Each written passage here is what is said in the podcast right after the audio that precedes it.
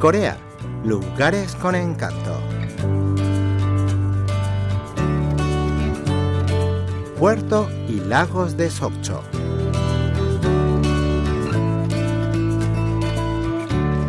Sokcho es una ciudad de la provincia de Gangwon-do con mucho encanto. El monte Soraksan, una de las montañas más majestuosas del país, la abraza como un biombo y atesora dos hermosos lagos. También posee un puerto que bulle de actividad antes de que el sol asome sobre el mar. Todo esto la convierte en uno de los destinos más atractivos de Corea. Hoy acompañamos a la productora Chung Kyung-suk en su visita a la ciudad de Sokcho.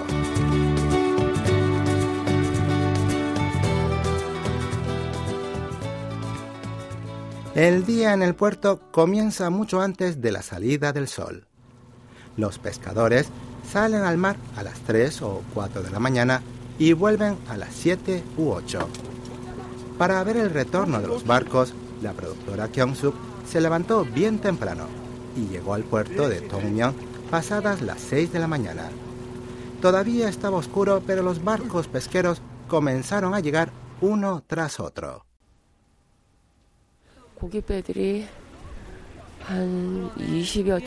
Se ve una veintena de barcos pescadores sobre el mar con las luces encendidas. Comienzan el día con mucha vitalidad. ¿Volverán con las bodegas llenas de pescado?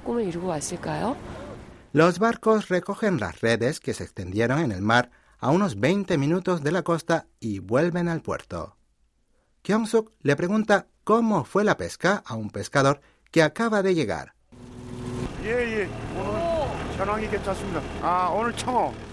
Hoy ha ido bastante bien. Hemos pescado arenques y lumpos. Creo que se venderán a buen precio en el remate porque es sábado.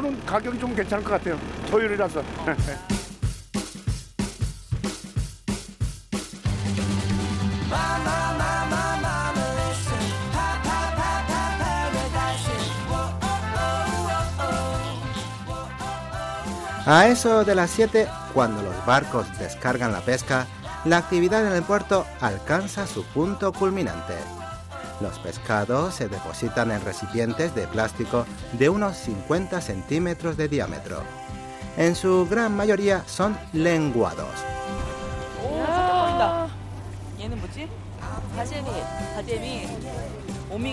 Los recipientes de plástico se enumeran y comienza el remate.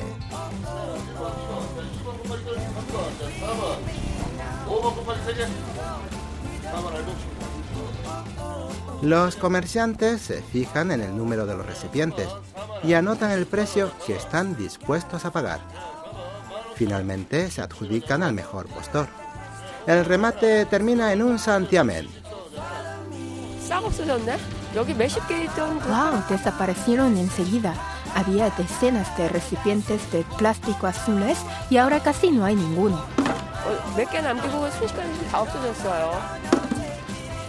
Barcos que atracan en el muelle, estibadores que descargan los pescados, gaviotas que se acercan atraídas por el olor. El puerto de Dongmyeon rebosa de energía y vitalidad. Cuando parece bajar un poco la actividad, una mancha roja tiñe la línea del horizonte en el mar. Kyung-suk y sus compañeros se dirigen a la glorieta Yonggomjong, el mejor lugar para contemplar la salida del sol. Me encuentro en la glorieta Yonggumjong, que está junto al puerto y es el lugar perfecto para ver amanecer. Ya hay muchísima gente. Todavía está oscuro y apenas se ve la línea del horizonte, pero se percibe la silueta de los barcos pesqueros. Es hermoso y diferente de la salida del sol en una playa. Pero ese día estaba muy nublado y a pesar de la espera, Kyung-suk no pudo ver el sol emerger del mar. Para consolarse y dar un poco de calor al cuerpo, la productora y sus compañeros fueron a tomar una sopa bien caliente de omuk. Omuk es carne de pescado triturado, harina y otros ingredientes fritos o al vapor. Solo ver hervir el omuk en el caldo se te hace la boca agua. Debe ser porque estamos en Sokcho, porque acá lo hacen muy diferente de Seúl. Veo dos enormes cangrejos cociéndose en la sopa con el homo. Kyung-suk tomó un cucharón y se sirvió un poco del caldo humeante en un vaso para probarlo.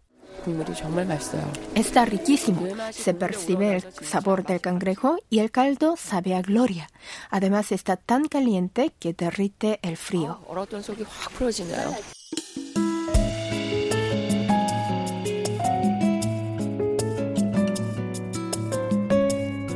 Después de la reparadora sopa de omuk, Kyung-suk se dirigió a una pequeña aldea pesquera llamada Changsa-hang a dos kilómetros norte del puerto Dongmyeong.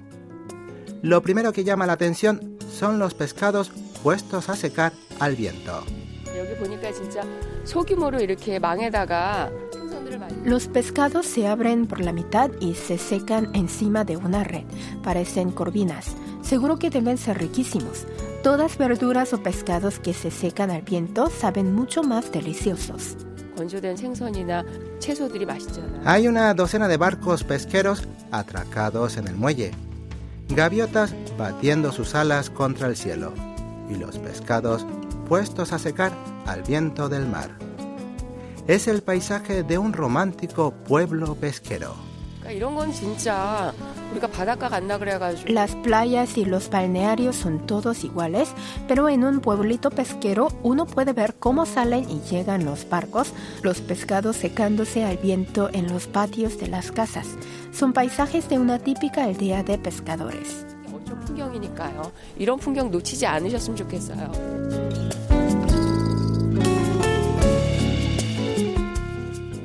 Detrás de Changsha-hang se encuentra el lago Yongnam, que es uno de los ocho paisajes más hermosos de Sokcho.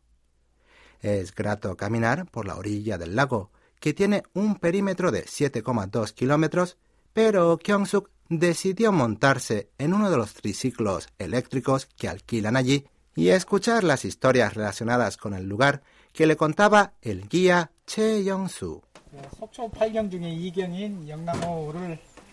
돌면서 출발을 시작하겠습니다. 출발합니다.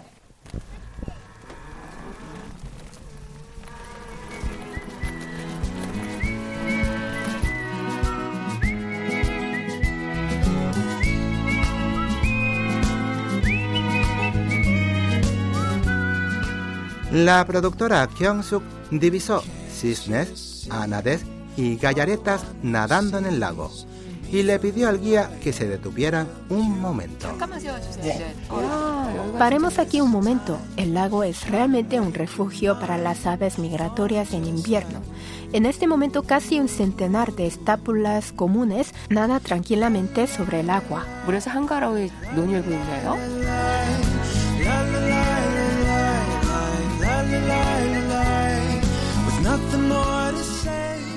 Según los textos históricos, el lago fue descubierto hace 1500 años por cuatro jóvenes guerreros de Shilla que retornaban a Gyeongju, la capital del reino, después de entrenar en el monte Kumgangsan. Dicen que el lago les pareció tan hermoso que se quedaron allí a vivir y le dieron el nombre de uno de ellos. La historia es recordada con una estatua en el centro, en un pequeño parque, que representa al dragón guardián del lago, y a los cuatro jóvenes de Shilla que se asentaron en sus orillas.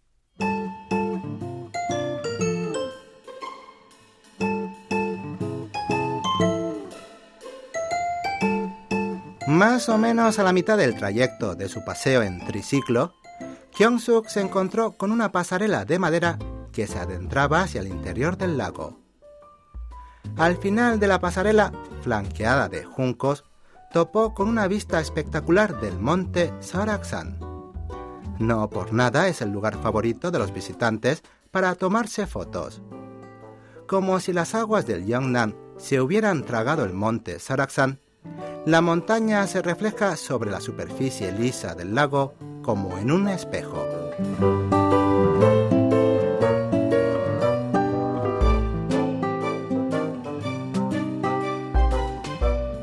En la orilla opuesta del lago se ve la roca más grande de Yangnan. La llaman la roca del tigre, porque dicen que parece un tigre bebiendo del agua del lago. Kyung-suk se apresuró a llegar hasta allí en su triciclo y subió a la parte más alta de la roca. Desde ese lugar se divisa muy bien una formación rocosa del porte monumental que es parte del monte Soraksan. Se llama Ulsan Pawi. Tiene un perímetro de 4 kilómetros y está compuesta de seis picos. Escuchemos a la guía. Según la leyenda, los dioses taoístas estaban creando estos montes y ordenaron llevar las formaciones rocosas más monumentales de la península a Kumgangsan. Cuando llevaban estas rocas desde Ulsan, llegaron a Gangwon-do y les dijeron que las devolvieran a su lugar de origen. Pero como eran demasiado enormes y pesadas, las dejaron aquí, en Sukcho. Por eso se llaman 울산 porque vienen de allí.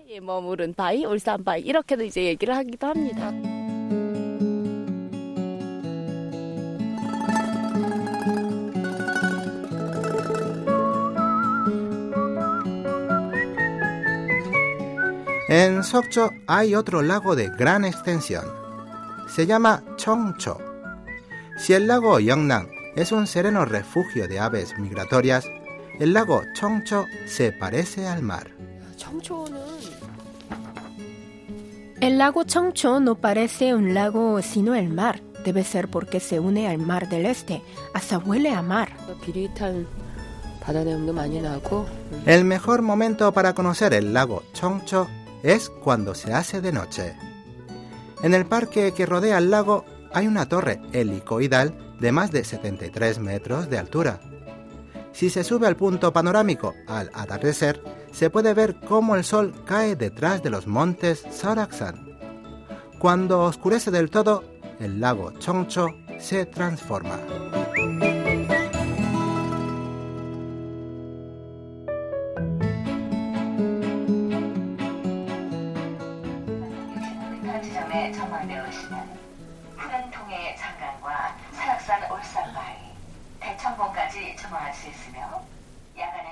El punto panorámico se encuentra en el piso 15, a 65 metros de altura. Desde aquí se divisa la roca Ulsanpawi del monte Saraksan y el pico de Chongpong. También se puede ver en toda su extensión el lago Chongcho, que tiene 5 kilómetros de perímetro y forma de reloj de arena. Recuerdan que di toda la vuelta alrededor del lago Yongnan en una bicicleta de tres ruedas. Ese lago era pintoresco y encantador, pero el lago Chongcho es muy ancho. Es como más masculino, como el pecho ancho de un hombre. Debido a que el lago Chongcho tiene la forma de un reloj de arena, cuando hay tormenta y sopla fuerte el viento, los pescadores protegen las embarcaciones trasladándolas a la parte interna del lago. Desde el punto panorámico de la torre, Kyung-suk ve atracados varios barcos en el lago.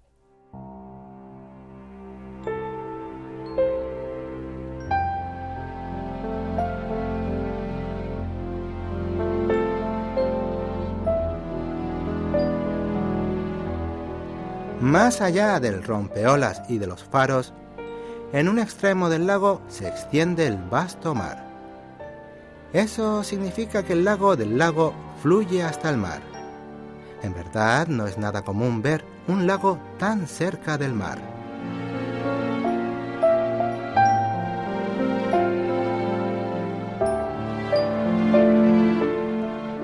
A las 6 de la tarde, el sol se oculta detrás del monte Saraksan y la cresta de la montaña queda teñida de rojo. Cuando cae la oscuridad, se encienden las luces del lago. La pasarela que se adentra en el lago y la glorieta que se alza en extremo también se iluminan, creando un efecto mágico y multicolor.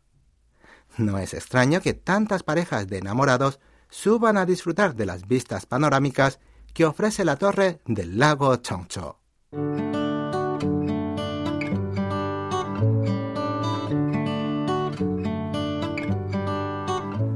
Hoy en Corea Lugares con Encanto recorrimos el puerto y los lagos de Sokcho.